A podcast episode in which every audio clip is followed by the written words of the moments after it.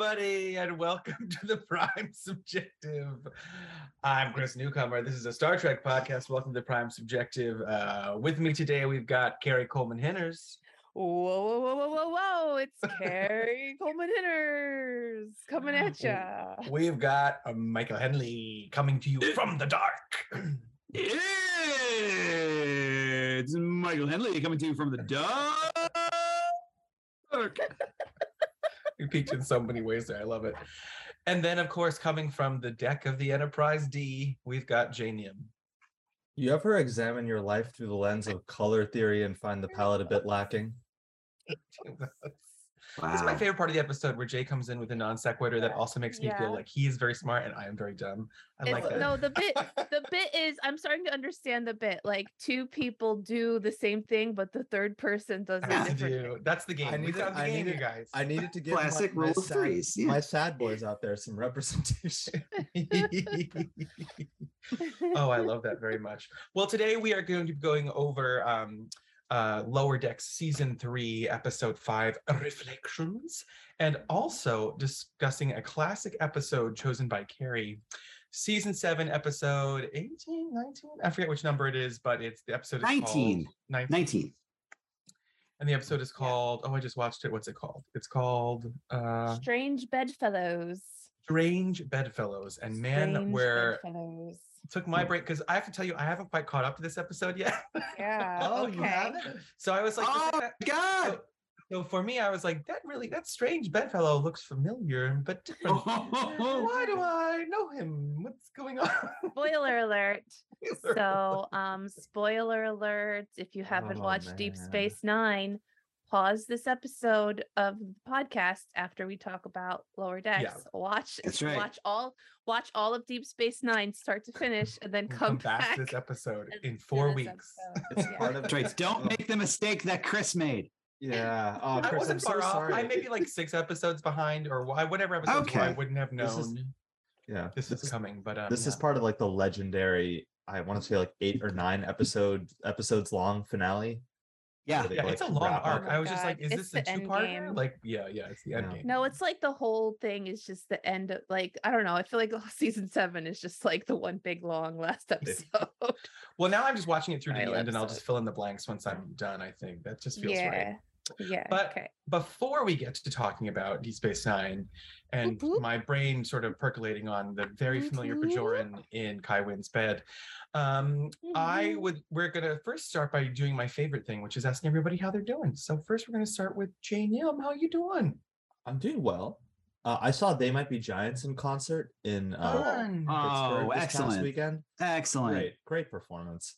Um, phenomenal. Just so much fun. They're just a band that that is so full of creativity and oddness and life in like the best ways. Do they still play the classics? Did you get like Istanbul is Constantinople? blah, blah, blah, We got Istanbul, it's Constantinople. We got um, we got uh, they, they performed a song in reverse. That was crazy. Hmm. Birdhouse, Whoa. Birdhouse in Your Soul. Um, and then there's my favorite song. Well, I one of my one of my girlfriend and I's favorite song from They Might Be Giants is called Doctor Worm. It's a delightful song um, about a about a worm who's not a real doctor but is a real worm, and he likes to play the drums. And you and it just sort of builds from that beautiful beginning. And we Mm. were waiting for it. I was wearing a shirt that has that references that song, and they didn't play it, and then they ended the concert.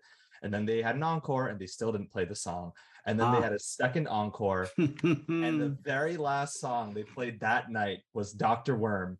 And my girlfriend was in the bathroom, so she ran out. Oh we- no. As the song started, and we managed to catch the whole thing. luckily. Ah, that's great. yeah. That's like when I saw Tenacious D and they didn't do. um Can you guess what song they saved for their last encore? If anyone's familiar with Tenacious Oh, D? tribute. No, they did tribute within the Oh. show. They did, um, and pardon my language, they did "Fuck Her Gently" as their Yeah. final. I mean, there you go. I mean, gotta save this problematic song for the end, I guess. Uh, I don't know. Mhm. That's how you get people to stay for your whole concert. That's right. I, I was I I only know that that happened. I had already actually begun my exodus because it was at the Mann Center, and I was like, "We're gonna drive and get the heck out of here." Well, good, Jai. I'm glad you watched They Might Be Giants. Glad you had fun. I'm glad you maybe got a hug from your girlfriend while that song happened with hands that might not have been washed. That's great. It's good. Uh, Oh, we were well, wearing clothes. I know that's where my brain went. Um, Karie, how are you doing? Yes. Well, I'm doing fine. But I've decided that my review for this how you doing segment would be um She-Hulk. Uh-huh. She-Hulk, uh, Marvel uh, Disney Plus. Um it's a it's fairly new. It's- fairly new uh t- addition to the Marvel universe on Disney Plus. Uh so um if you haven't seen it, uh you should watch it, I guess. Um if that's if you like Marvel. So this is how I feel about Marvel and I think I've said this before. Watch it if you want to. If you don't, that's okay. Um the show is about a Hulk, She-Hulk, Hulk, the cousin of Bruce Banner, and uh she they get in some sort of car accident in the beginning or whatever and she gets his blood mixed with her blood and because they're related that it like reacts and then she becomes She-Hulk and the concept is she's so much better at transforming from She-Hulk to her uh herself back and forth because she's just better at managing her anger than Bruce Banner and he had to take a long time to figure it out but she's already figured it out so she's better at it. But also she doesn't want to be a superhero because she's a lawyer and she wants to be a lawyer. So I like the concept of like superheroes like people with superpowers needing a lawyer. I think that's a really fun concept and i would like them to push it harder because it's just kind of too too much of a rom-com for me it's too Mhm. much of a like i'm you know just this high powered lawyer but i'm having trouble getting a date Mhm. Right. um and but i could almost i could almost forgive that but the part that i don't like so much is the asides to the camera and that's what keeps bothering me and Yeah. ever since we've been doing this podcast and i think i have a little jai nim inside of my head and little jai nim inside of my head Little says Jai Nim. he's just like inside my head it's just like a little devil on your shoulder and he's just like inside my head he's like like pocket sized and he's like what do they think i'm an idiot do they need to explain this stuff to me Uh-huh. can't we just watch the show do they need to spell it out for me Damn. that's what little that's what little jai nim says and i'm like you're right little jai nim this is correct that is a correct Wow. assessment Oh my god. um I'm so too- sorry. yeah no it's fine I'm so sorry. You just enjoy less things, like objectively. When when you look at life and like have that, like you just I just enjoy less things than if I didn't think those things. I'm so sorry. yeah i mean I, they just need i i just hate when shows do that like break the fourth wall and talk to the Mm. camera like yeah it's going to be one Mm. of those episodes Mm. right guys like that sort it's a of little thing too it's a little too self-congratulatory un- unearned Yeah. self-congratulatory Mm. yeah the most recent one was they were at a wedding yes it's going to be a wedding episode in the middle of the season because that's what weddings are like look at my outfits you know like that sort of thing And I'm i do love tatiana maslany though i think she's a very talented, Yeah. talented Me too. actress hmm Mhm. um, Do they do they tone down how horny the She-Hulk character is supposed to be? she's not like yeah I think super horny, she's no. not super horny but people are horny around her so Oh. Uh but only when she's she-hulk and when she's just a when regular she's person they're like whatever They're like- meanwhile tatiana maslany is like a beautiful woman I mean, Yeah. yeah. I get. i'm like what they're like she's she's not our type so like, anyway no, i want to get my smothered yeah It so also i'm doing well uh, I haven't seen the show yet, um, but I will say too, it, it it suffers from part of the reason I didn't make it a priority is only because it suffers from the fact that, well, if I want to watch a show with Tatiana Maslany where she plays multiple characters, it's gonna be orphan I have one. I have one, and it's really good. So it's like you know, hello? Yeah, i agree well you know what i think that's a good part about this like she ha- she isn't different when she changes she's basically the same except she has okay, you know superpowers like she she manages to control her anger in a way so Mhm. anyway I, I- that's probably an interesting part Okay. Well, I'm glad to hear that how you're doing is She-Hulk is okay and you should watch only if you want to. Yeah, wait, wait, wait, hold on. That's such an interesting rating system for shows. What's something that we should watch even if we don't want to? Like what falls part of the Venn diagram? Yeah. The Expanse. Okay. Oh, Uh, yeah. just I don't care if you don't want to watch it. and what's something that we shouldn't watch even if we want to? Mm. Mm, Ace Um, Ventura: Pet Detective. You don't think it holds up? You don't think that movie from the 90s holds up? Crazy. No, Mm. don't watch it. There are, there, there are parts of it that definitely do not hold up. I just think of Ace Ventura. The only thing I can remember from the whole series is the one, and I'm sure I'm not alone in this, is from the second one where he's doing surveillance inside a fake rhino. Yes, Comes out of the rhino through the indeed. butt, and it's like a rhino. It's a, it's a, it's quite a, quite a visual. Um, on that note, Michael Henley, how are you doing? hey, I'm doing well. Uh, I'm actually going to uh, sure I'll review something too. Actually, while I'm at it, um, uh, I don't have what I anything else. designed, but yeah. We're just Not what- it- it- Not what our becoming host had now. in mind. Mike Henley, what are you hiding? It's What are you becoming hiding? a thing. uh no but um uh I, I started watching uh i have not watched she-hulk uh i did start watching um the new star wars series andor which Oh. I think is really good, actually. Um, I've been very agnostic about the Star Wars shows. Like, I was, you know, and and I wasn't really enthusiastic about this one uh, going into it. So I completely, I was very skeptical because um, this is a prequel to a prequel. It's a spinoff of a character who kind of didn't really register for me, you know, when in in the movie he was in. So it's just like, okay, that's fine, whatever. And then I start reading good reviews, and then I, the people I trust are basically like, "It's really good." I'm like, "All right, let's see." And I think it's really good, actually. Um, and it's got me more excited about Star Wars than I think I have been in a while, like a long you while. get the hell out of here then. no, no, I've liked I've liked the early stuff. Like I, I the, the you know the, the stuff recently. Like I haven't disliked anything too much, but like there hasn't been anything about that I'm just like, yeah, this is it. But like what I like about this show is it really dials down on the Star Wars signifiers and Easter eggs. It really um not in a way that for me feels like it, it doesn't feel like this doesn't take place in the same universe but it, it's more just like this doesn't have to keep reminding you it's star wars every five seconds. Um and what it does do is tell a really like political and incisive and angry story about a bunch of different things. Um and i like the social commentary that's kind of baked into it. It's like it, it, it comes out of the gate really really swinging it borrows from kind of film noir tropes and um and and, and somehow kind of makes them fit in spy thrillers and stuff like that. Um it's very political. It's very has a lot of things on its mind including like you know uh exploitation of you know third world regions and uh you know uh private police um you know and police in general um and things like that. And it's it's and and it winds this up into like a really compelling story i think for me. I think a lot of people are going to find it slow. I found it um you know deliberate but not boring. I was certainly not bored by it. And you know if anyone's thinking about watching it i would say give it the first three episodes because they're kind of designed to kind of work as a piece as kind of like a pilot movie that's just kind of arbitrarily split into three episodes uh the the third episode i think really pays off things very very well. I'm really excited about this show actually.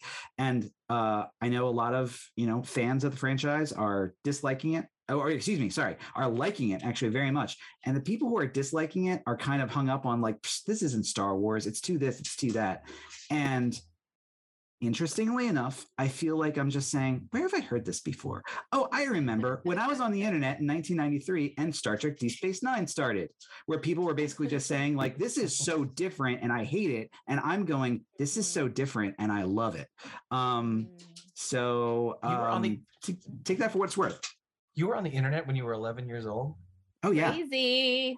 Oh my goodness. You were dialing up to chat Oh, yeah. to talk about Star Trek Deep Space Nine AOL? at 11. you've the got AOL mail chat room. absolutely Mhm. Yeah. I was also going to chat rooms, but I wasn't talking about Star Trek. oh that's why you're cooler than me chris Sorry, Chris. What were you talking about? Mm. Nothing. I was being. I don't tell my ma- Oh, my parents will be mad. Um, no. Um, I was one of the, ver- the very earliest catfishers online, so I know I all about it. it. Back in the uh. 90s, I was telling everyone I was a hot cheerleader and I needed a date. Yeah, me too.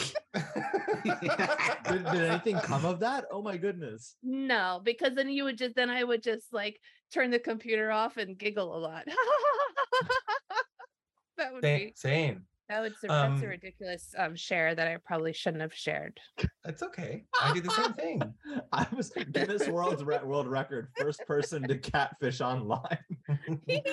Everyone's just I glaring at you as you go to get the award. And when she's leaving out the man she catfished, Brad Pitt. Oh yeah, He got in there and he really she really broke his heart. I did. Um, but that's why he's such a good actor because he channeled that into his acting. He's still channeling that that grief. What Yeah. was your screen name back then, Karie? I don't want to talk about it Okay. Why not? because I don't remember. Michael, do you don't remember your screen name? From before Jai was born? You're not wrong. Uh, Michael? is Mike still here? I'm trying to remember. I'm trying to remember. I don't. A lot of conveniently forgotten, embarrassing I know. around here. I know. Um, it was probably something dumb. I don't remember. Both mine Uh, were kind of dumb. I remember I had one when I first got it. It was Anubis 13 Okay. because I was Ooh. living in Egypt. Oh, Oh, at the yeah. beginning. And then when I got over that, I was in the th- musical theater. So it was Nicely X2 because I had played Nicely Nicely Yeah. Johnson in Guys and Dolls. Oh, awesome. Cool. Aw. Um, yeah. And I didn't have sex till college, unsurprisingly. No, no. Well, as someone who played as someone who played That's Angie the Ox in perfectly Guys and. Dolls, I salute you. Yeah. Like, oh, there you go. We could do a full a whole Guys and Dolls I thing. Yeah, I But we know. probably shouldn't. We I was probably shouldn't. definitely a hot box girl at least in two productions. So I we love know all that. about. Well, you get all the fun songs. I love Yeah. you, a bushel, and a bushel and a peck, a a bushel bushel and a and peck. a peck and a hug around the neck. Anyway, um, it's not what this is about. We're here to talk about No. Star Trek. Guys, don't get distracted. Don't get distracted. Also, I'm doing well, and um, Oh, yeah. you didn't even give us a chance. no, I didn't. I just went for it. Um, yeah, I, I had a great weekend. I went to. I'm gonna. I'm gonna. I'm gonna buck the trend and just talk about how I actually am doing and how my weekend was. I did that too. cool. Jai did. I know. I know. We're Yeah. doing a little. We're doing little bookends. Right. of Yeah. A, a review sandwich inside um, how I'm doing bread. I have to Mm, do the opposite of whatever Karie and Mike do. It's not it's not It's my true. fault I live vicariously through TV shows. Yeah, no, I do the same thing. I do the same. it's much cheaper than going places. Let me tell you, I just got back from Chris, how you doing? You're not wrong. I Costs I'm a imagining couple of like dollar a, bills to go there. I'm imagining like a therapist who asks like Karie and Mike what they like how they've been doing, and they just respond with, "Well, I'd rather give a review of a TV show." Yeah. I don't want to pack any childhood trauma, but I'd love to talk about Welcome Back, Kotter. Um, and then Mike Henley talks about how the latest Star Wars Disney show is actually is actually good, and the therapist says, "Ah, so you're in the bargaining phase." Yeah. Wow. We still need to hear I would still like to hear how Chris is doing. Yes. I'm doing well. Thank you, I'm doing well. I had a great weekend. I was away. I was away all weekend in Provincetown for a friend's wedding, and I. It was so much fun. It's beautiful up there this time of year. Very fall. Very fun. Mhm. Um, yeah, I feel very relaxed, refreshed, and ready to take the crown. Oh no, that's a, that's what um, beauty Mm. queens say. I'll get a, Mhm. get my my facts straight. But no, it was a good it was a great trip. I'm so happy I went and spent some time with some friends. That's good to be back. Um, and I have a recommendation for later, but I'm going to save it for recommendations at the end. Um, but I am going to say we should move on to talk about uh, Star Trek. I don't know if you guys want to do that. Yeah, I mean, Sure. Let's do it. Yeah, Do it. sure. Um, yeah. Let's Why let's hurry up and get through it so we can get through more recommendations. We're also sandwiching recommendations. It's good. Um, so the first thing we're going to talk about is um, Star Trek Lower Deck Season Three, Episode Five, Reflections. It looks like this is only. Um, is it an eight or ten episode season? It doesn't seem that long. I guess I only do Uh, ten normally. I think it's I think it's 10. They've done 10 the past two years, yeah. Okay, cool. Well, so in this episode, Rutherford's implant malfunctions, allowing an alternate personality to take over. During a skirmish with security, Rutherford ends up in a coma. In the coma.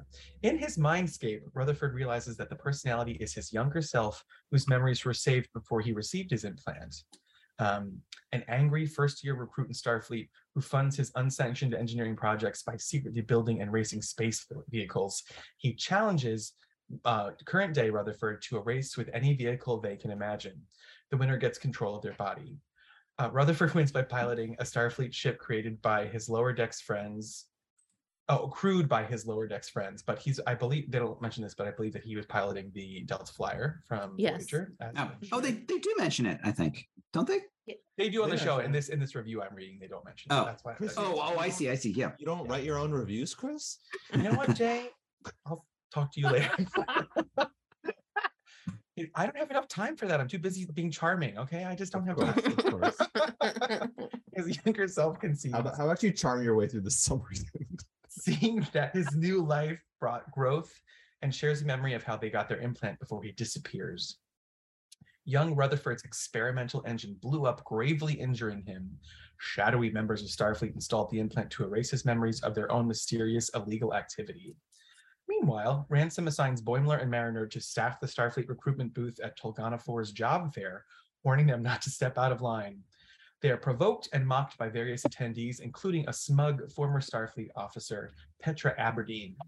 Uh, Boimler tries to keep Mariner calm, but eventually snaps himself and rampages through the fair, berating the other attendees for taking everything Starfleet does for all of them for granted. Unwittingly, his antics inspire enough attendees to sign up that Mariner meets her quota.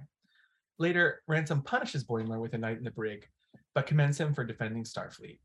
Mariner receives a communication from Aberdeen, who apologizes but offers her a job if she ever finds Starfleet too confining. Oh, very intriguing. Interesting. I love the um the Rutherford storyline. I was like, because they, they've been hinting at a dark, mysterious implant past. and I'm- Yeah. They're Mhm. just letting it pay off for real. I thought that was good. I think this was a great um lower decks episode, but I think it was also a great Trek episode. Like I think it definitely fits in like with the um the concept of somebody an evil version of oneself or a bad version of oneself or an alternate version of oneself happens so often in Star Trek and I I really enjoyed the the like the job fair thing people trying to recruit for Star Trek there were so many fun things in there so I, I think it was a good episode overall Yeah, I agree. Any any other thoughts on moments in the episode that stood out for you? It's such a great conceit is the um the the the job fair thing honestly i like Yeah. I, I i love that i love to see people bullying starfleet officers in a very like high school kind of way that was just hilarious i love the little references to you know the the whether it's the alien slugs or um Mm. uh god it was such a pitch right down the plate for us since we're about to talk about deep space nine episode but since Yeah. deep space nine doesn't get referenced enough i love the conspiracy people basically going like tell us what really happened What happened to him? yeah, Yeah. what really happened oh, yes yes um yeah. and i love the idea that sometimes on star trek you forget that there's other people out there in the universe doing things that are not star trek like star trek is not your only career choice and some of the the questions like if you're not military why are you wearing a uniform hmm explain that Yeah. why do you do these things do you want to sit on a ship with do you want to sit on a win- windowless ship for seven years okay and probably get turned into a borg fine do that I even I love how they even knocked on the fact that like how often do you guys update your uniforms? Yeah. That's such a great gag. Uh, yeah I was really. uh oh, yeah, sorry. that's okay I was really glad they didn't try and cram both like a Rutherford storyline of emotional upheaval and a Mariners uh, uh, emotional upheaval storyline. Um, yeah Where, one at like- a time please one at a time. And I'm glad they did that because when I saw the job fair and then this person is there who is everything Mariner has wanted to be free, working for themselves with no rules, it's like, okay, great. Yeah. And then Mariner's going to see that and is going to want to be that. And there's going to be this whole thing and it's going to realize, like, oh no, I should be with my friends. And like, I've seen that storyline before, but they Mhm. did not do that. And they let it left it as a slow burn. this Petra Aberdeen character, I think, is sort of a play on the Vash character, like the Oh, sort yeah. of a rogue independent archaeologist going about Mhm. the world trading and maybe doing some illegal things. And that was fun. Also, how come they didn't? I was, I was, inter- I was- I found it strange that they didn't mention the bold Boimler um, thing in this episode. Right. uh, when but when Boimler Oh, goes off the chain yeah. and starts starts Oh, no. destroying other people's He's being bold Boimler. it's just Um, portrayed as like a genuine emotional reaction rather than a choice to be bold which i found Yeah. also found very interesting Mhm. I don't know if much will come of that, but it's still an interesting. you don't see Starfleet characters lose their cool too much, honestly. And Lower Decks does it more often than not because the show is kind of manic in general. Um, but you know, even even not counting that, uh, you know, it's like seeing Boimler Boimler play. It's it's a very it's a very human moment. Played for last, but it's a very human moment that I really enjoyed. Well, it's interesting you call it a human moment because I feel like Worf often lost his temper in like True, a but lot of small ways. And big True, but that's but that's Yeah, Worf, and so yeah, it's like it's like a you know he's our designated person who can flip out. You know, like there's two Yeah. things I know about Worf. One, he will you know overreact to you know any infraction, and two, when the writers are trying to show someone is big, tough, and scary, they will have them beat up Worf. in Next Generation, not in Deep Space Yeah, Nine. it's true. Yep. mhm. Deep Space Nine, they gave him the respect he deserved. Yeah. He had, a- yeah, he had a lot of fun storylines, uh, as I'm now finding out uh, in these last Yeah. episodes of season seven. Um, I, I did just looked up one thing. Apparently, um, when Rutherford first finds himself not in control of his body in this episode, he accuses the interloper of being an anaphasic alien. Uh, Yes. Does yes. anyone else Oh. know what that is? Yes. Yeah, That's so the that's the Beverly Crusher ghost candle alien. Yes, that's Ronin was a. oh man, alien. Ronin. Yeah. so he thought he had a sex candle situation on his hands at first, but it turned out to be something different. Yeah. Uh, there's something that I I I uh, thought was that correlated very well to what we have been talking about in the last few weeks because um, I thought that this version of Rutherford, I felt some similarities to like the the two parts of Kirk from The Enemy Within, which we talked about on my episode. Very. Yeah, I mean, I wouldn't call Mm. him evil Rutherford. It was just before and after Rutherford. It was like Mhm. before the change Rutherford, he wasn't as good as he was now, whatever you were good or bad, whatever. And then there was another part where he's talking to his alternate version of himself in this big white void that was very similar to Tapestry, which we were talking about. Mm. And I was all like, connected. oh, it's all connected to things we have been discussing.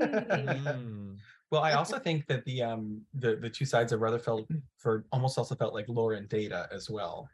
Um, you know, yeah. someone unleashed and someone still sort of bottled up in some Mhm. ways. Um, There's of course very many episodes where there's people play evil versions of themselves, but I wouldn't consider that exactly this. I mean, he was sort of a bad, a more badass version of himself, but I Yeah. wouldn't, I personally wouldn't say evil.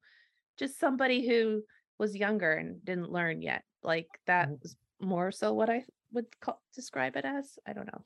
He wasn't more badass, but he was a more ass version of himself. Like he was just kind of an bigger ass. Yeah. He just didn't care. Yeah. Like I was surprised that that character wanted to join Starfleet and was in the academy when Mhm. the when the like that didn't feel like it computed to me. Um of, of course, like there's a lot we don't know, and they could write Yeah. in a bunch of explanations about why he went to Starfleet or whatever. But I just didn't get at any sort of like Mm. fundamental level why does someone who is that much of an ass like want to be in Starfleet? I don't know, but it makes me think like there's probably a lot of assholes in the military and the poli- and uh you know universities and places like that. They just end up there. That's not untrue. So It's not I untrue. think, yeah. I think though, I think though, like a lot of people who fall into that designation are convinced that there's that they're still doing things to help other people.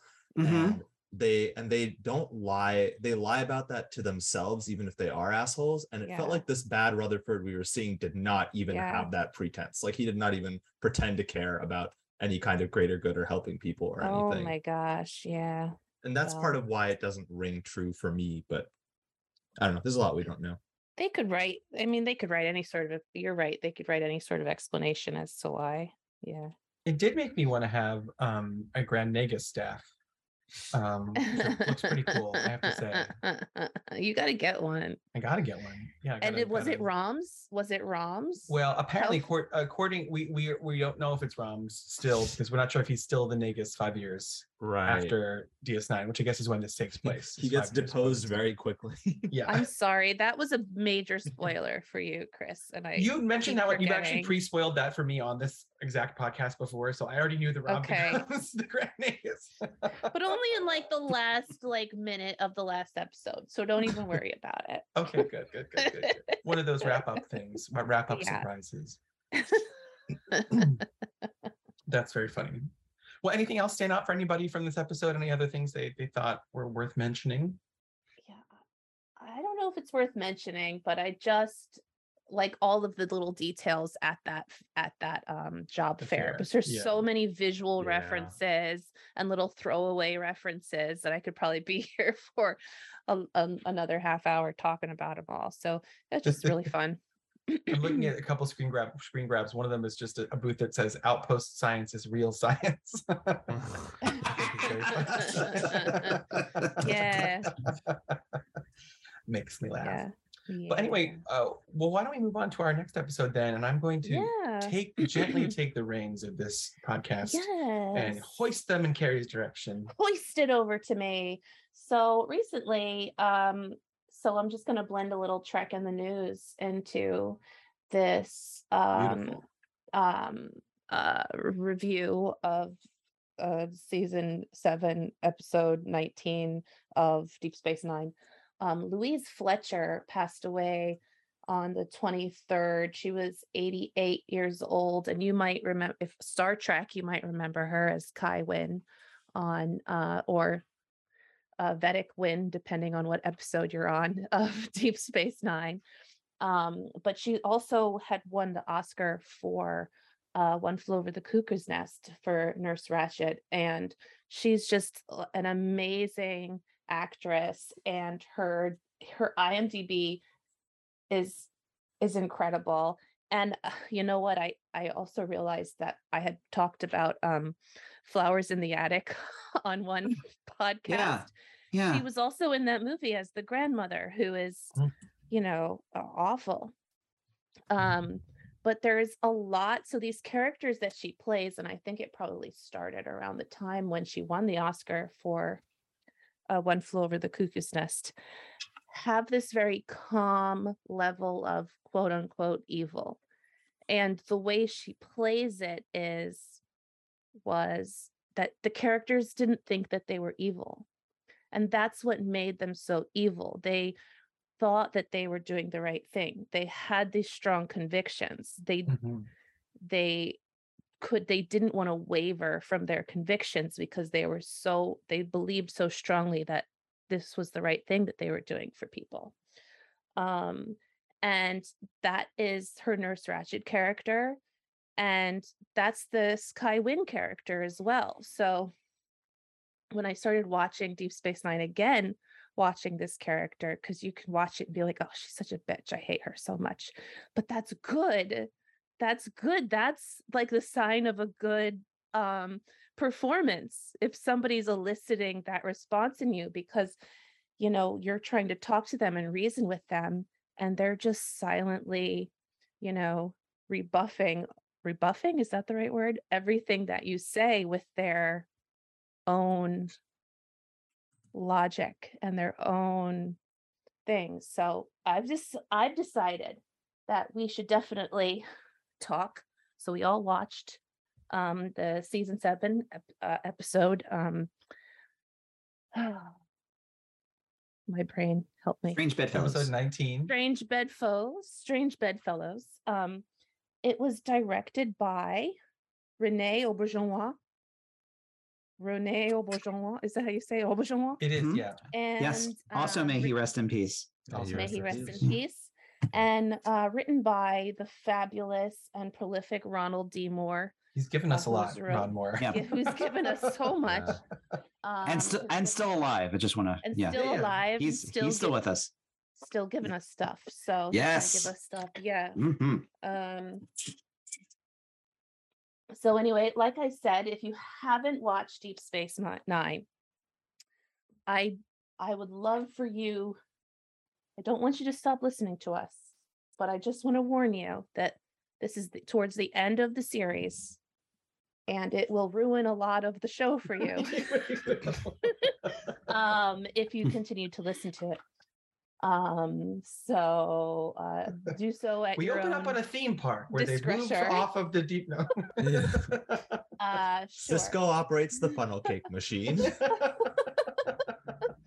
Yes okay so here's it's uh short it there's so much that in this episode Um, so I found a synopsis that I also did not write that is succinct as possible.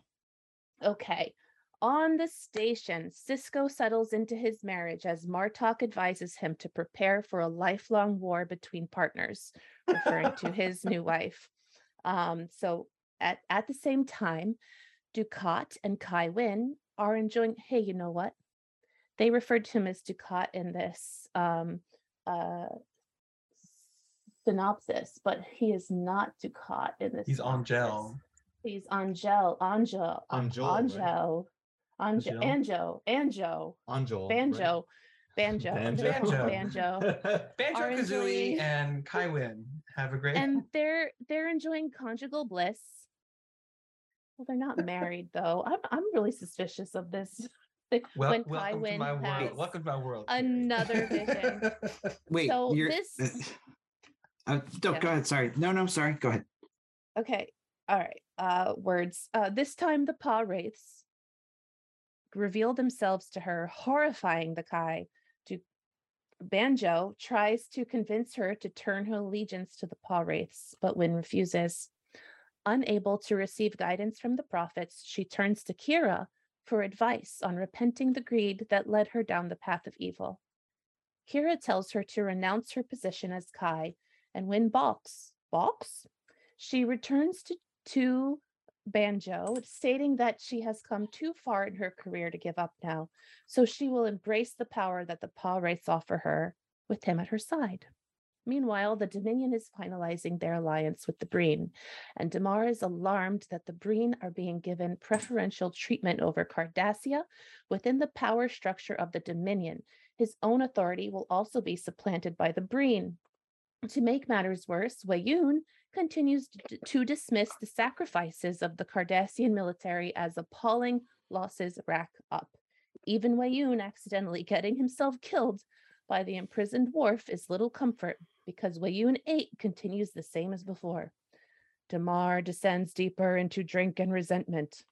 Thrown in a holding cell, Worf and Ezri refuse to cooperate with Dominion interrogators, so they are scheduled to be executed in two days.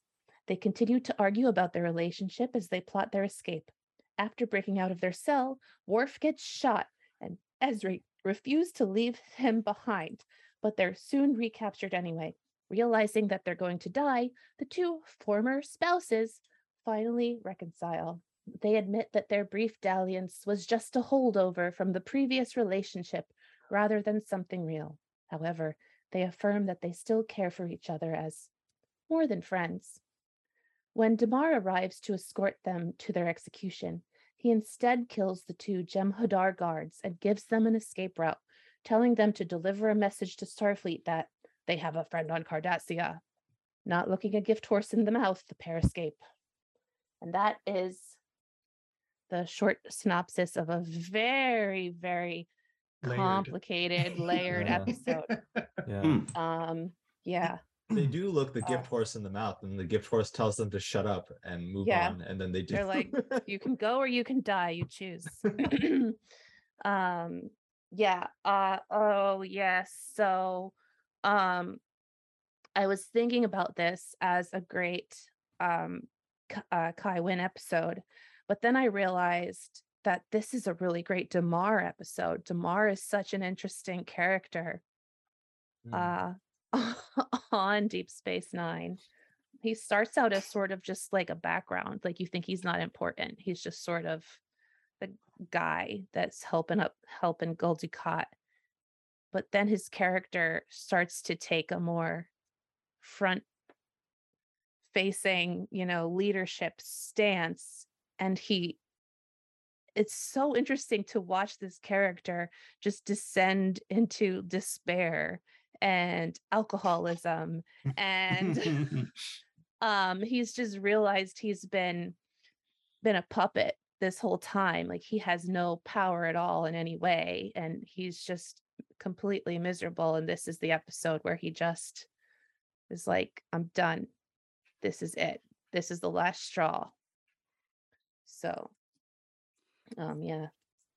One of my favorite things about what they do with this character here too is that I love this. This is a theme that I really enjoy, which is that you know Damar ends up being really a hero in this back quarter of the season, you know, or Mhm. I don't know about hero basically because the great thing about Deep Space Nine is shades of gray, um, and Yeah. Damar is definitely a very gray character, and that's what I like about it because there's a inherent righteousness to what he ends up adopting into his cause chris i'm sorry basically but but um you know it's it's cardassia for cardassians basically and you know and Mhm. and I love what the show does in its final end, where uh, you know Car- Cardassia starts the show as you know Oh. withdrawing from a um, occupation, and now they're the occupied ones. You know, in the end. yeah. Um, oh, Mike, you're so correct. You're so correct. The show does this with all of its bad guys. You you empathize with them. You do. You're like, but- oh Yeah. wow, I just feel so bad that Yeah. they've ended Yep. up in this situation Yep. that was out of their control. But what I especially like here is that I like the fact that Damar, this is the kind of the, the the beginning of Damar's turn into a revolutionary. And I love how it starts with like petty stuff. And some of it is, you know, kind of righteous indignation about how Cardassians in general are being treated. But part of it is embarrassment and feeling like a puppet. And like, and like that's because I think that's a really cool reflection of like how sometimes that's how these things work where you have like this great political turmoil where everyone kind of enters into it for kind of different reasons and some of them are kind of selfish or at least kind of you know like i'm tired of not having my ego kind of stroked kind of thing um, but ultimately it doesn't matter because it becomes part of this greater purpose i think that's a really cool idea uh, and i love what they do with this character too and he he grows a spine and he grows you know values and and all that kind of stuff it's not like he is a selfish a-hole or anything like that but Yeah. he it, it really tempers his starting place from like a very Yeah. kind of petty personal grudge place which i really Yeah. like Yeah. I would even say that he doesn't grow values, but his values his shifts. Like he has a different realization because he was the al- also the one who to uh, murder Gul Dukat's daughter, yeah.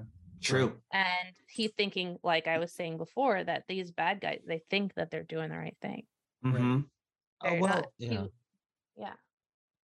M- m- I feel like he pretty unambiguously ends as a hero, um, because he he manages to slay the the great sort of demon that Dukat never did, which is his pride, and he's willing to Yeah. even he's willing to to even like basically basically admit that the Cardassians were wrong to occupy Bajor, right? Um, you you we chose the changing face of evil, but if you go two more episodes, we get to my favorite episode of the of probably of this finale, maybe of Deep Space Nine, tacking into the wind, oh Um, yeah which is where where Kira is sent to train the Cardassians on how to be resistance fighters, and it's just a Mhm. tinderbox. Like there are so many Yeah. sparks flying all the time. Um, I'm I'm currently in the middle of that episode because Dukat is there. as- I mean, and uh, um, Garak is there as well. Garak Adding Yes. another Kira layer are of both- like, Mhm. yeah and it's sort of and and uh damar is faced with this choice of like yes you're fighting for cardassia and you're willing to do anything for you're willing to lay down your life for cardassia but are you willing to lay down to like fight alongside people you loathe and acknowledge that your that the nation you're so proud of has mistreated them and done horrific things to them? Like are you willing to accept that? Mhm. and it's sort of the there's that maxim right where it's like are you willing to die for your die for your like um die for the cause? And this is sort of a, a more extreme version. Are you willing to live in shame for your Mhm, cause Yeah. Mhm. that's and, the yeah, Yeah. and that's This more reminds difficult yeah. in so many ways this also reminds me just now as why I was so excited in Discovery that the president of the Federation who had could Cardassian and Bajoran uh, Mhm. and human um, uh, DNA because it just it without telling the whole story it it like made you think like oh there has been advancement from this there something good has come from this so um that's that's one of the reasons why i was so excited about the the federation president and discovery That's very good. yeah This is a bit of a non sequitur. I'm so sorry. Karie, is there a painting of a woman with a fish head behind you, or am I misreading this? It's a cheese. It's a ch- block of Okay, cheese. Block of cheese. Okay, great. But yes, um, it is a woman with a block of cheese for a head. Love that. Yeah. I painted it. It's fi- it's mine. it's not done. This is for this is for Work in cheese shop, right? yeah. Hopefully, Okay, great. if if they're if they think it's good. I'm sure they will. It looks great. Thank you. I, I will say, um, back to Star Trek. Sorry, I can rewrite Yeah. the ship. Um, watching Worf snap Weyoun's neck was very satisfying, and then I Oh. remembered that he was a clone. and I was like, oh, yeah. it's so great and it's, it's basically treated like a gag and i love damar's reaction to it first he laughs in the room and then he needles the next Weyoun when he kind of wanders in Right. Doesn't Um, Weyoun it's feel so like funny. a queer coded villain though? He's kind of just like, well, he's very that vibe. To Yeah. Me. I mean, he Oh, is yeah. in About many this, yeah, I mean- in many ways, um, Yeah. repressed. Yeah. You, yeah, Mhm, mhm. literally, literally has been coded to not have a sense of aesthetics or taste, and he's just sort of flailing in it. Yeah okay. Man, the Dominion is a fucking sad. It's a Yeah. terrifying like. It's it's not really shoved in your face, but if you stop to think about any of the aspects of the Dominion, they're sort of horrifying. Like the Mhm. you will just they will just breed like slaves and they will not even know yearn for freedom because we don't give them the things that would make them wish for freedom. Yeah, because Yeah. We'll been make our soldiers addicted to a drug Yeah. they need, so they'll fight for us. Yeah. and Yeah. Yeah. But I Well- think the Vorta gets sort of underrated in that machine because they they couldn't even like what would they do with freedom? It's not like they'd pursue art or like they, Right. they have no desire Yeah, for any they sort were- of leisurely passions at all. Yeah, they were created for this. and I that's think fucking that depressing. right I well it's like and oh Yeah. go ahead Karie yeah no, I was just gonna say I think that uh Jeffrey Combs, who played so many characters on Star Trek, I think oh said so Wei- good I think that Weyoun was his favorite. I, I I recall him saying in an interview that he enjoyed playing Weyoun the best, but I could be mistaken. Who else did Jeffrey Combs play? Oh he my plays god. Shran in Enterprise. Oh, he yeah he was he, he was multiple characters on um yeah i mean he showed up in at least one voyager and uh and and, and enterprise he recurred i believe as well uh and he he played two characters on deep space nine too because he also plays brunt uh the Brunt. ferengi from Mhm. fca Yep. uh who uh you know uh, shows up oh, the one who's always so mad at. um, Yes, yeah, his- yes. Quarkus is like nemesis. Mhm. Hmm He's a, he's apparently he's apparently played 10 characters. Damn. Uh he he had like a weird guest star as one random character also on Deep Space Nine. So there were three Deep Space Nine characters. the beauty of and chris i don't want to spoil things but uh you know No, Jeffrey wait, Combs is- four. Sorry, four.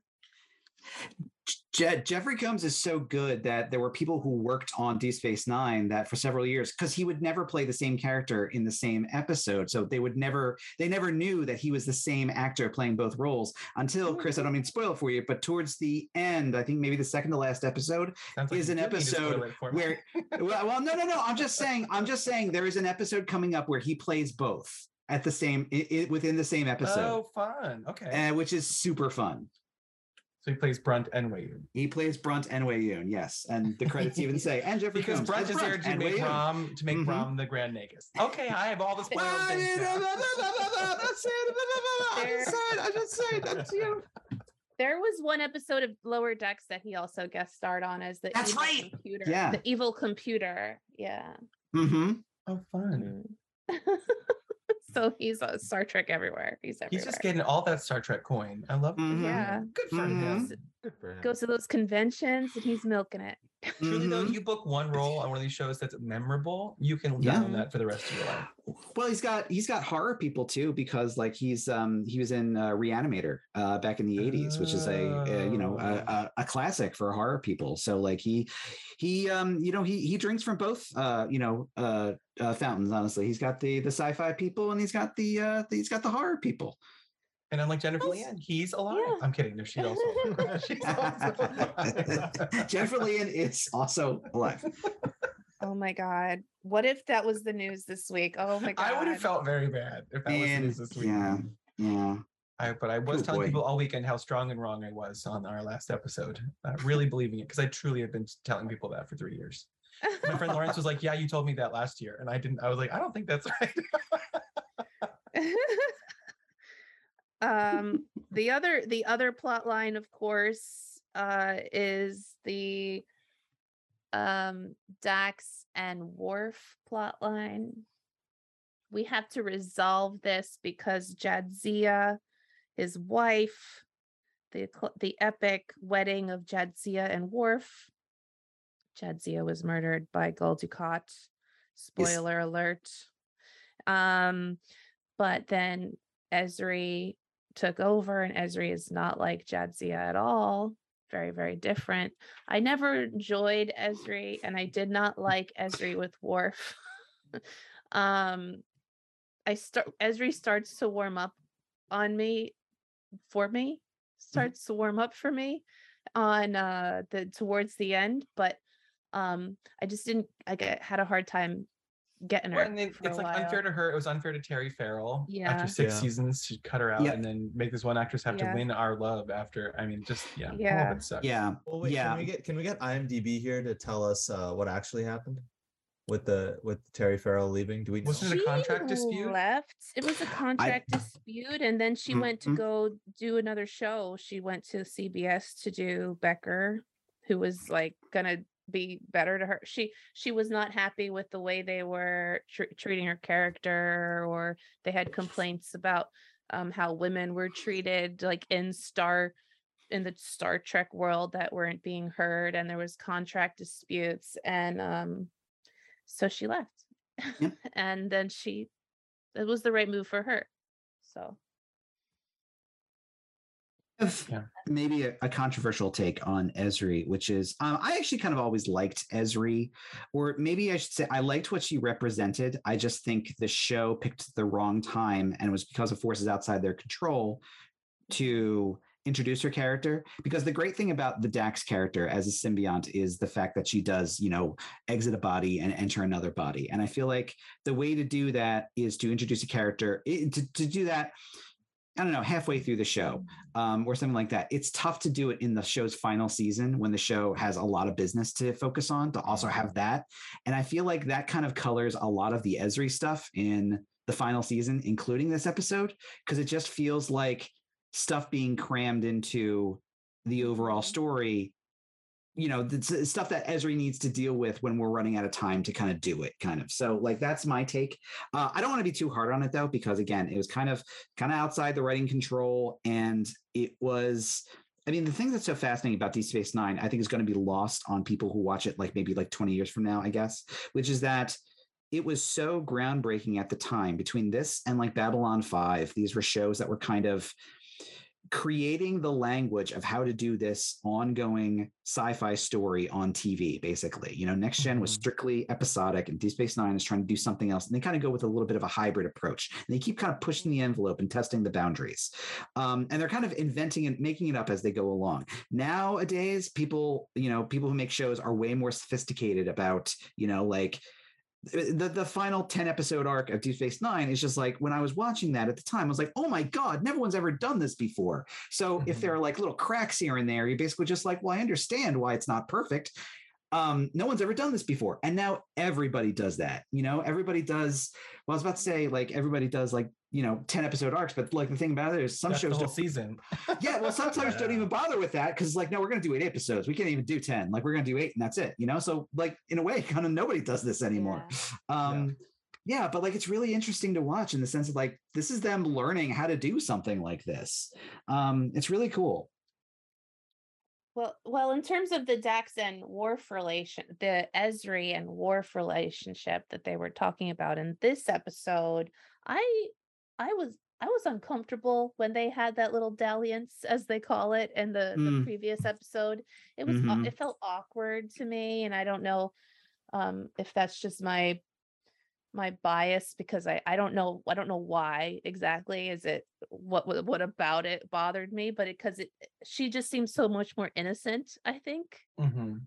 than him and even though she had this Dax all these Dax memories that's the interesting thing about the the symbionts is because your personality changes a little bit so whoever Ezri was before that is not exactly the same as who she is now so Mhm. um she definitely has those Jadzia memories. So they they needed to come to terms with it and i think the best place for them to do it was locked in a prison uh, cell because sometimes Yeah. when you're like as like a tv trope we got to Mhm. get we got to get through this right away let's lock them in a room together they can't get out they have to deal with it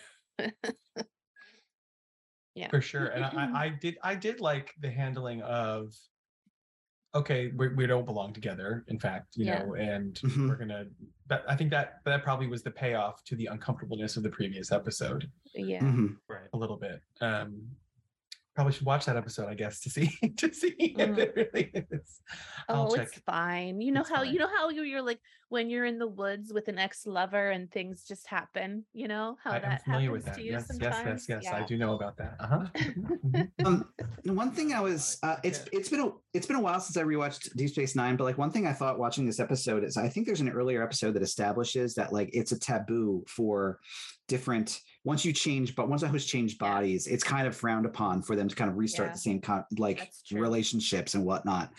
And like uh, and, and I feel like the reason it happens in the final season of Space, Deep Space Nine is basically like, well, we don't want to lose Dax, so like it's fine. They kind of hand wave it away. But you watch an episode like Yeah. this, and you're just like, yeah, that's kind of why. That's a really good point, actually, why you wouldn't want to do Yeah. this. You know, like it would probably make a lot of emotional sense. To be like, I am never seeing Worf again, kind of thing. You know?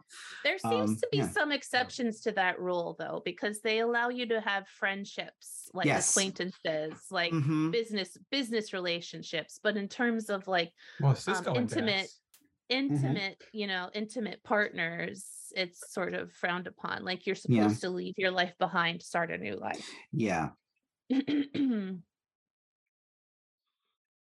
Yeah, Mm. I yeah, but I, I I'm glad we I really enjoyed this episode though. I think it was it felt very um you know an episode of its of its um time within the grand scheme of things. Like there's so much going on, so much to catch up on, which I thought I really enjoyed. Um anybody else have any anything that jumped out at them? Any other final thoughts on this episode? Well, I just we- wanted to say about Kai Winn real quick. yeah, actually, we- just kind of need yeah. to talk. That's what I was Yeah, we were saving Yeah. our saving our Kai Winn thoughts for the end, I think, because this was why we were watching this episode. um I, I I love this interpretation of her character um uh, well i mean you know so uh Kai Winn also often gets called Space Karen online, I think, and for you know, I think legitimate reason. Uh, oh, I'm sorry, I'm sorry. No, um, uh, oh, I stepped in it this time. Uh, no, uh, uh, no, but like I, I I love Karie what you said earlier about how like she's someone who is absolutely convinced that she is in the right. She's found this specific intersection between she happens to, you know, be part or organization or lead an organization that strokes her ego in the exact right way and when she's in danger of losing that you know she get you- see it reflected a lot and there's a great Mhm. scene in this episode where she goes to kira for advice which is monumental in and of itself yeah, say that's a great scene. mm-hmm And Kira, I think without any malice, you know, really in, you know, says to her that, you know, if you've lost your way, what you probably need to do is, you know, kind of purify yourself and you need to step down as Kai. And that's when she gives up listening to her. You know, this idea Mhm. of you see this a lot, I think, in the present day. People who like to kind of make themselves the, you know, the moral majority, you know, like people who like like to lecture people on their morals, but like the the minute the minute they would have to give up power if it means correctly addressing their own morals it's basically well i'm not going to do that you know um and whether it's people who are in the middle of you know scandals or things like that you know it's just this idea of just this idea Yeah. of like well just because i have character flaws why does this mean i need to give up power don't you understand how power works um and i and i find that you know i find that very very interesting and just kind of troubling as a you know it's it's not hard to see Mhm. the Kai Winns of the world honestly um, Yeah. yeah, it's really not. yeah Like, and and that oh after that i mean she tries to communicate with the orb and or sorry before that and she's just pleading with this object to show her something and it's just not Yeah. one thing that i really loved about that scene you were talking about mike is kira um is that um nana nana visitor right that's that's the name of, yeah, Yeah. of that Yeah. of the actor who plays kira i love how kira is like fiery when when she's angry but there are these moments when she's delivering like big truths to people Mhm. and she's like uncharacteristically understated. Like she can see just how deluded and just how lost Kai Winn is, and that she is too lost in her own pride and power to to see what she should do.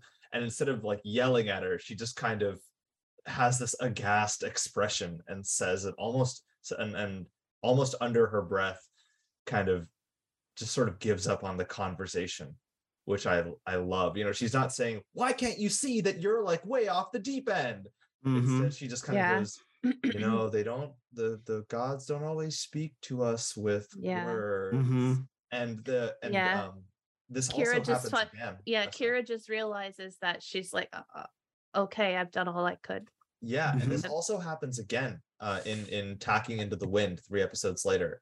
Uh, oh, I'm sorry, Chris. Um, but but she she does she gives a similarly like weighty maxim to Damar.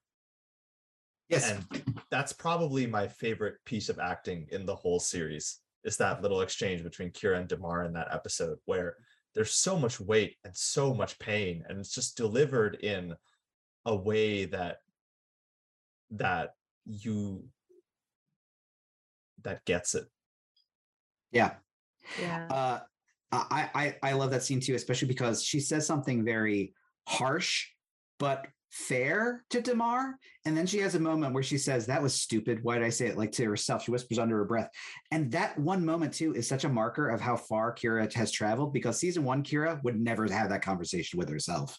Yeah. Um, and and I love what that says about character. Eh, eh, Jai, the, the the what what you just talked about with Kira's character and the way she. I love the fact that Kira is coded from the beginning basically to be she she is she is very much an angry character. She has a lot of anger within her, and but I love the the flavoring they they add to her in the very beginning of the show that carries throughout, which is that Kira is very angry and can get very righteous in her anger, but she takes her faith seriously and she takes her role as someone who can counsel people on you know it's, it's, it's someone i- i- if someone is looking for her for for advice even if someone she despises like kai Winn, she's going to approach the topic earnestly and i Mhm. really love that about her yeah.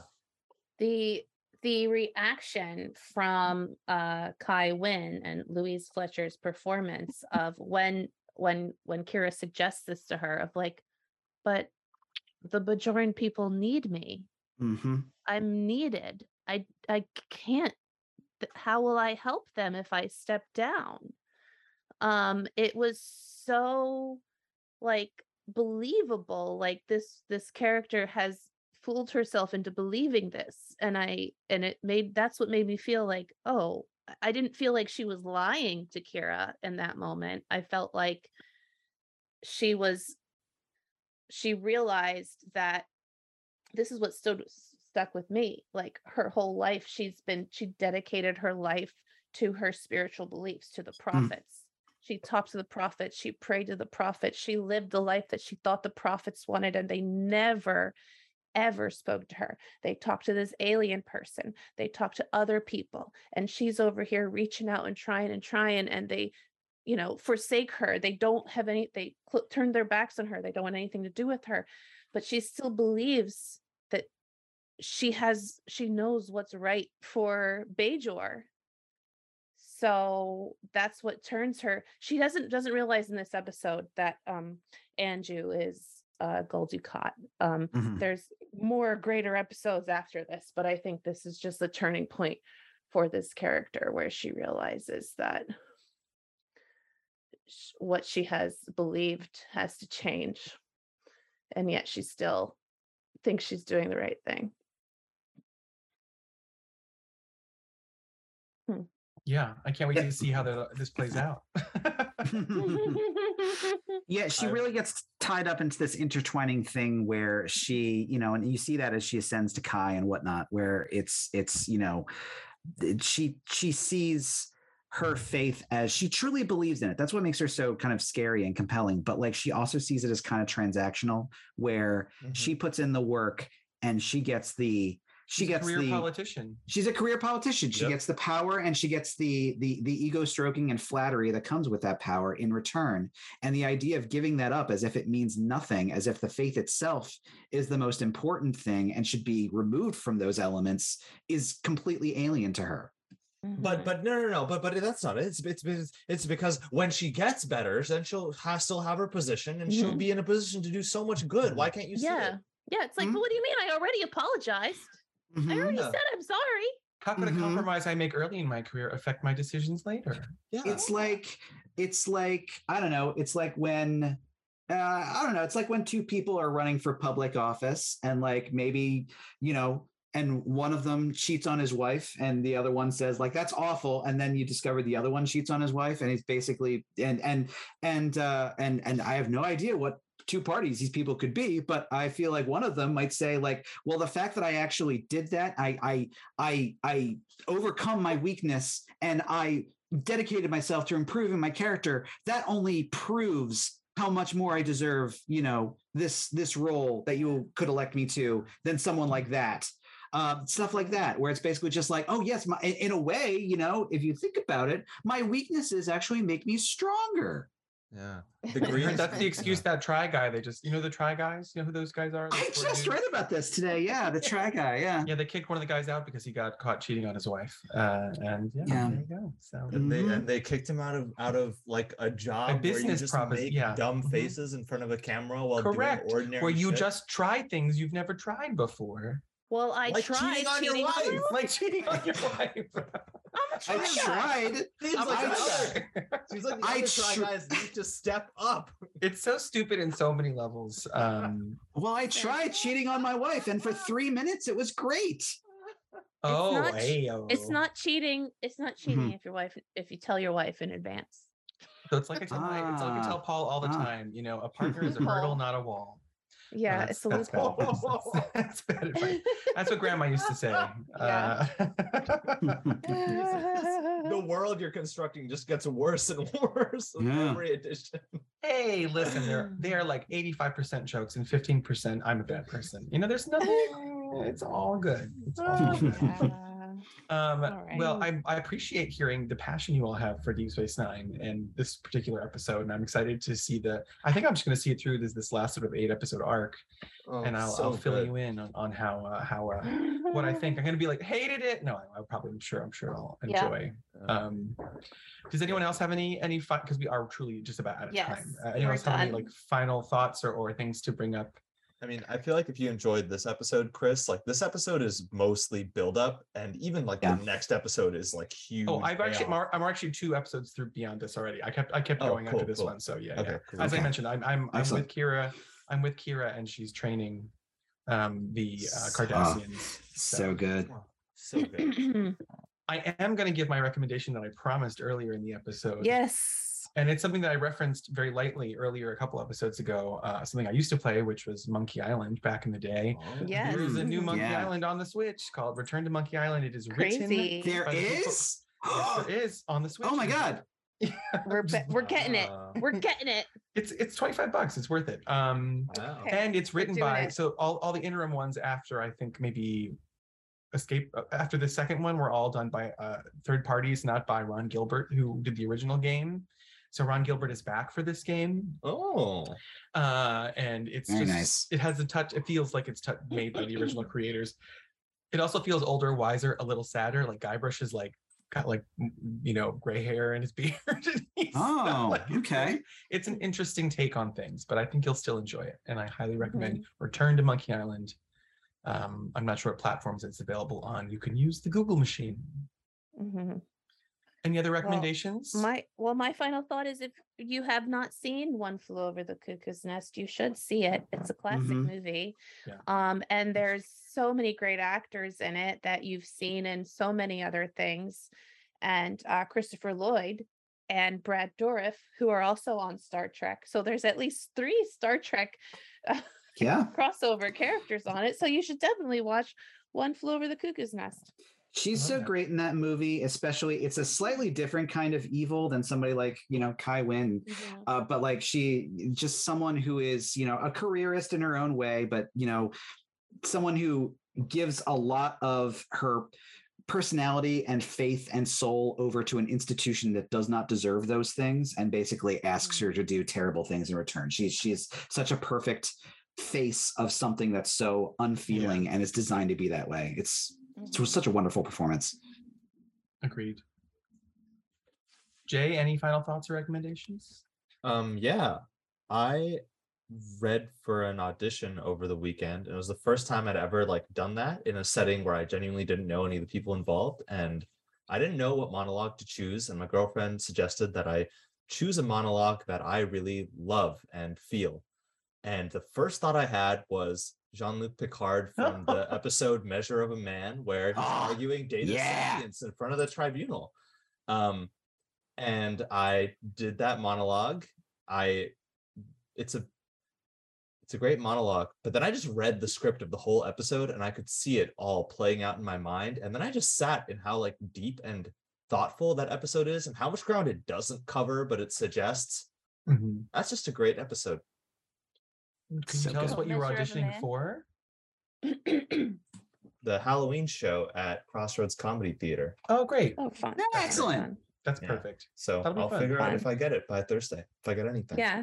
Well, we'll uh, we'll send good vibes in the, into the ether for you. Thank you. Yeah.